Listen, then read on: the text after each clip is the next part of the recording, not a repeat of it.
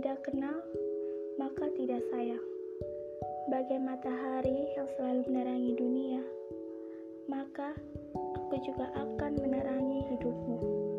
Jika hidupmu tidak berwarna, maka aku juga yang akan mewarnaimu. Salam perkenalan dariku. Aku Fuzia. Aku akan membuat sebuah podcast untuk menemani hari-harimu. Salam sayang.